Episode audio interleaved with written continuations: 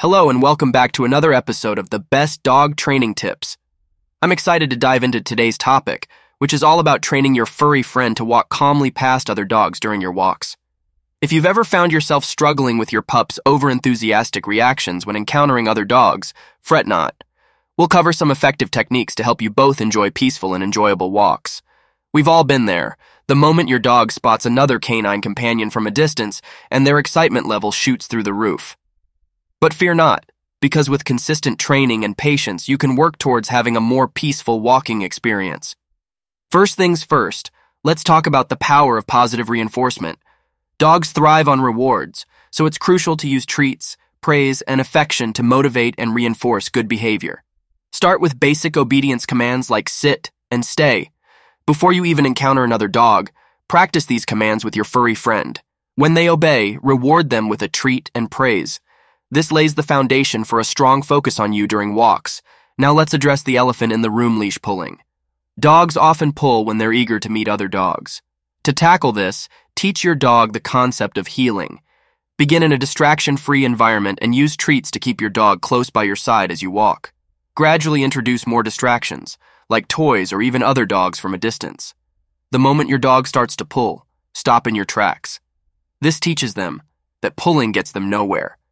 Once they return to your side, reward them. Consistency is key here. Now let's delve into the art of desensitization. This involves exposing your dog to other dogs in a controlled manner. Find a spot where you can see other dogs at a distance and start walking parallel to them. Keep a comfortable distance where your dog notices the other dog but isn't overly excited. Remember, this isn't a race. Take your time. Use your dog's focus on you as a cue for treats and praise. The goal is to create positive associations with the presence of other dogs. As you gradually decrease the distance between your dog and others, keep an eye on their body language. Signs of tension or anxiety, like raised hackles or excessive barking, indicate that you need to increase the distance again. The key is to progress at a pace that keeps your dog relaxed and comfortable. Moving on to an advanced technique, the look at that game.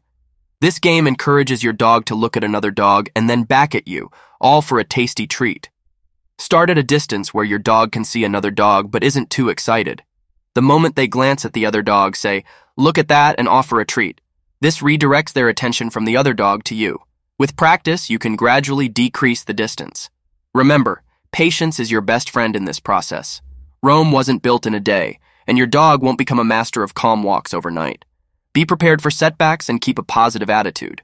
The more you stay consistent and patient, the better the results. It's important to highlight the role of proper socialization.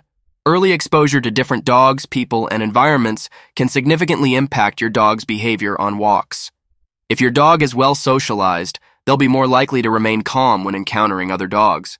Puppy classes and controlled playdates can contribute to a well-rounded and confident pup.